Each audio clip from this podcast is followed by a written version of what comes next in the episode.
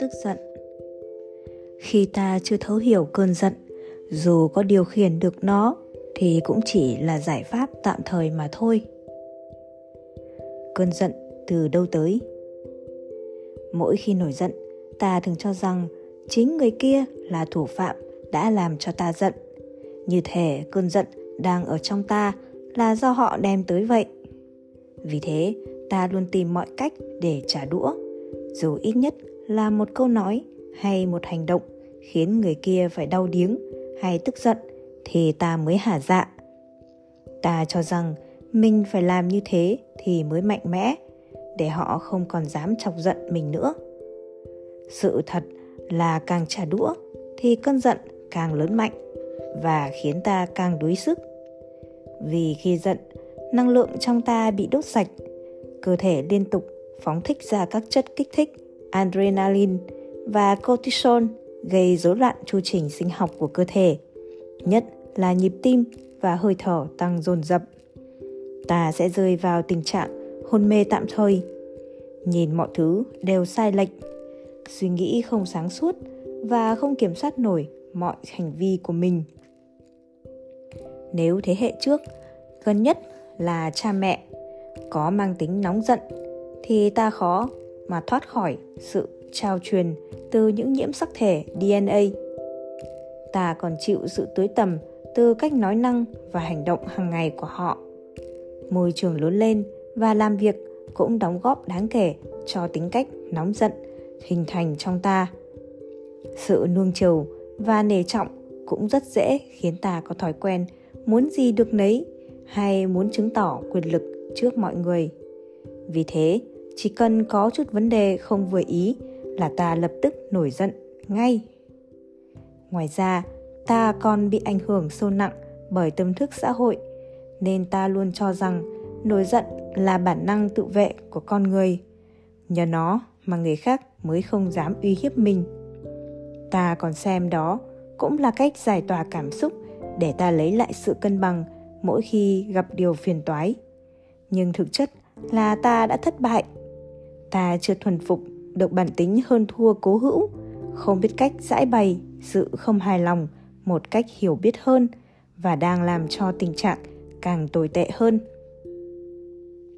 Chuyển hóa cơn giận Sau mỗi cơn giận, ta thường cảm thấy hối tiếc và dai dứt vì những phản ứng dại dột và thấp kém của mình. Ta biết, mỗi lần tức giận là mỗi lần ta đánh mất hình tượng đẹp và làm suy giảm niềm tin yêu trong mắt người khác. Nên lòng cứ dặn lòng là sẽ không để cơn giận thao túng mình thêm lần nào nữa. Thế nhưng, khi gặp chuyện trái nghịch, nhất là tổn hại đến quyền lợi hay danh dự, là cơn giận cứ không hẹn mà đến. Ngày lúc ấy, dù được người khác nhắc nhở ta cũng gạt ngang. Lý trí cũng phải đứng lặng chào thua cảm xúc. Từ thất bại này đến thất bại khác, ta dần trở nên căm ghét cơn giận của mình. Rồi có khi, ta quay sang trách giận, cha mẹ, trao chi cái tính, làm khổ mình, khổ người như thế. Thật ra, nếu hạt giống giận trong ta không được nuôi dưỡng thường xuyên, thì nó không đủ sức làm cho ta khổ. Ta đã vô tình tạo ra nó từ những điều bất ngờ như ý nhỏ nhặt trong đời sống hàng ngày mà ta không hay biết, như kẹt xe, xếp hàng mua đồ, gọi điện người thân không nhấc máy, thức ăn không vừa miệng. Người kia quên chào hỏi, đến những phiền toái do chính mình gây ra, như mở nhầm chìa khóa, uống nước bị bỏng miệng trượt chân ở cầu thang tìm mãi không ra quyển sách. Hồi tưởng về quá khứ đau buồn. Nếu ta không quan sát và hóa giải bớt những phản ứng chống đối một cách âm ỉ từ những quy trình tự nhiên, thì cơn giận chắc chắn sẽ hình thành. Khi nguồn năng lượng giận gần như được mặc định trong tâm thức, chỉ cần một hành động không dễ thương hay một hoàn cảnh trái ý nho nhỏ cũng đủ khiến cho nó bị kích động nó sẽ nhanh chóng biến thành cơn giận dữ dội mà chính ta cũng rất bất ngờ. Khi phát hiện ra cơn giận đang nổi lên và tiếp tục sắp sửa bung ra thành lời nói hay hành động, ta hãy mau chóng tìm ra cách tách ly ra khỏi đối tượng vừa mới tác động vào cơn giận của mình. Lý tưởng nhất là ngồi trong căn phòng yên tĩnh hay dạo bước trên con đường dâm mát. Trong trường hợp không thể tách khỏi hoàn cảnh thì ta hãy ngồi yên đó, cố gắng đừng mở lời nói thêm một câu hay một từ nào, dù ta cho đó là lời giải thích thỏa đáng. Mọi hành vi xảy ra trong cảm xúc giận hơn đều sẽ khiến ta hối tiếc sau này. Ta hãy cố quên đối tượng kia đã làm hay đã nói điều gì với ta mà chỉ đem hết tâm ý tập trung vào hơi thở để làm lắng dịu cơn bão cảm xúc. Nếu ta đã có sẵn kỹ năng theo dõi hơi thở để định tâm thì chỉ 15 phút sau là ta sẽ vượt khỏi.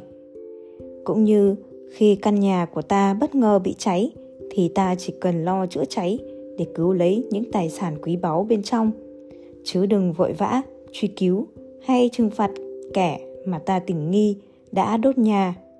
Chuyện đó hạ hồi phân giải. Hơi thở là điểm tựa rất an toàn mỗi khi ta bị những cơn bão cảm xúc tấn công mà ta không biết phải làm sao. Tuy nhiên, nếu cứ sử dụng mãi cách này thì ta sẽ không bao giờ hiểu rõ bản chất cơn giận của mình. Không hiểu rõ cơn giận thì muôn đời ta cũng không thể chuyển hóa được nó, sẽ mãi bị nó phiền nhiễu. Cho nên, sau khi luyện tập được thói quen nhìn lại bản thân mình mỗi khi nổi giận, thay vì tìm cách trả đũa, ta hãy dành nhiều thời gian để quan sát cơn giận của mình. Hãy chú tâm quan sát tiến trình từ cơn giận biểu hiện lên bề mặt ý thức, thôi thúc ra hành động đến khi nó tan biến. Khi có kinh nghiệm, ta sẽ phát hiện ra cơn giận vốn không có thật. Nó chỉ là nguồn năng lượng được sinh ra từ vài sai sót trong sự vận hành của guồng máy tâm thức như nhận thức sai lầm, trí tưởng tượng phóng đại, cảm xúc nhạy bén, các giác quan không được phòng hộ cẩn thận. Nên chỉ cần duy trì khả năng quan sát tiến trình ấy lâu bền bằng thái độ không thành kiến, từ từ ta sẽ thấy rõ những gì đã tạo nên cơn giận và dễ dàng chuyển hóa nó. Tuy nhiên, lỗi thường mắc phải là ta mong muốn mình sẽ hết nóng giận ngay khi bắt đầu luyện tập. Một thói quen được hình thành trong thời gian quá dài thì không thể thay đổi trong một sớm một chiều được. Tiến trình quan sát cơn giận có thể đem tới cho ta những khó chịu bất ngờ trong giai đoạn đầu. Nhưng dần ra ta sẽ quen và còn cảm thấy rất thú vị như đang xem một bộ phim hành động. Ta cứ ngồi đó quan sát cơn giận của mình như đang ngả người ra ghế xem phim vậy.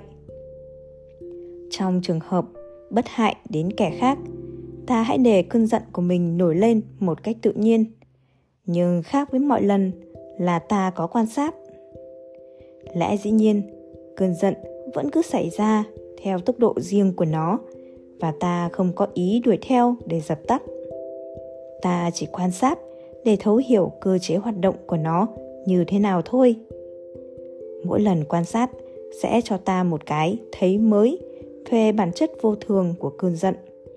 Nhận thức sai lầm trong ta từ đó sẽ rơi rụng. ta cần kiên nhẫn, luyện tập để điều chỉnh lại cơ chế hoạt động của tâm thức. Chứ không phải muốn chấn áp hay điều khiển cơn giận. Khi ta chưa thấu hiểu cơn giận, dù có điều kiện điều khiển được nó, thì cũng chỉ là giải pháp tạm thời mà thôi. Có thương, đừng giận. Ta cũng đừng vội thỏa mãn với kết quả thực tập ban đầu. Dù ta không còn dễ giận như trước nữa, thậm chí ta có thể mỉm cười thật tươi để nghe lời của trách của sếp hay hành động bất cẩn của một bạn đồng nghiệp. Hãy đợi đấy. Khi về đến nhà, nếu bất ngờ ta bị người thương nghi ngờ hay phán xét một cách vô căn cứ, thì cơn giận năm xưa có thể sẽ quay về ngay lập tức. Thế nhưng, ta lại hay biện minh rằng có thương mới giận. Ta nghĩ đối với người dựng nước, người dưng nước lã, thì như thế nào ta cũng mặc kệ. Ta chẳng cần quan tâm, vì họ chẳng liên quan gì đến ta. Đằng này, một người sống với ta chừng ấy năm trời lúc nào ta cũng tin yêu và sẵn sàng cho họ tất cả. Mà họ lại đối xử với ta như thế, thì đó là sự xúc phạm rất nặng nề. Nhưng sự thật là ta đang tức tối trước những đòn tấn công mà ta không hề có ý thức phòng thủ. Vì ta cho rằng khi ta đã hết lòng với ai, thì người đó không được quyền làm cho ta tổn thương. Đòi hỏi một người đừng bao giờ có những lầm lỡ với ta chỉ vì ta đã từng nâng đỡ hay hiến tặng cho họ quá nhiều thứ thì đúng là một ảo tưởng. Thử đổi lại vị trí ấy, xem ta có làm như thế được không? Đời sống ngày càng nhiều áp lực, chỉ mỗi khó khăn kinh tế thôi cũng đủ khiến người ta mất hồn, mất vía rồi. Nên việc bỏ bê bản thân và hành động sai sót cũng rất đỗi thường tình. Nếu ta là người có hiểu biết và đang bình ổn thì hãy giúp họ tươi tỉnh lại, để họ nhận diện ra chính mình và sự mầu nhiệm của cuộc sống đang hiện hữu. Chứ lẽ nào ta lại muốn quảng tiếp vào họ cơn thịnh nộ này lửa để thiêu đốt họ thêm? Trừ phi không tự chủ được mình, chứ ta đừng bao giờ cố gắng giả bộ nổi giận để mong bên kia thức tỉnh và hành động đúng đắn trở lại. Không ai thích đón nhận những cảm giác nặng nề và khó chịu cả. Dù biết mình có lỗi và không thể phản kháng ra mặt, nhưng họ sẽ rất mệt mỏi và bất mãn ta. Không cẩn thận thì cách đó có khi bị hiểu lầm là thái độ trừng phạt không thương tiếc, nên họ sẽ nuôi hận trong lòng và sẽ làm cho tình trạng tồi tệ hơn. Nên nhớ, phiền não vốn rất tinh tế. Nếu không có một kỹ năng quan sát thật tốt thì ta khó mà phát hiện hết sự vận hành của nó. Để rồi, một ngày nào đó, ta không thể ngờ, cơn giận, cuồng điên bỗng từ đâu tràn ra như thác lũ. Cũng do ta thường quá chủ quan, tưởng mình không còn giận hơn nữa, hoặc nghĩ rằng mình chỉ giả bộ để giao uy, hay cố gắng trình diễn để lấy lòng kẻ khác. Mà ta không thấy những đợt sóng tức giận đang ngấm ngầm bên trong mỗi ngày một chút. Năng lượng giận hờn, kết tinh thành một khối rất lớn, mà người ta thường gọi đó là nội kết. Khối nội kết này gần như chi phối mọi hành động của ta. Lúc nào nó cũng khiến ta cau có hay gây sự với đối tượng ấy, mặc dù họ chẳng làm gì ta cả. Hóa ra, ta đã không hiểu hết cái tâm cố chấp và chưa đủ độ lượng của mình. Dù trong ý chí ta cho rằng những chuyện ấy không đáng chi cả. Thế mới biết, thấu hiểu hết những ngõ ngách, sâu kín trong tâm, còn quan trọng hơn là dập tắt được ngay một cơn giận. Cho nên, khi nào ta vẫn còn quá quan trọng và luôn tìm cách nâng niu cái tôi của mình, thì cơn giận sẽ vẫn còn. Trong khi đó, tình thương chính là khắc tinh của cơn giận. Cơn giận cũng vô thường nắng bừng, vỡ màn xương mời lên tâm thức tỉnh, càng nhìn lại càng thương.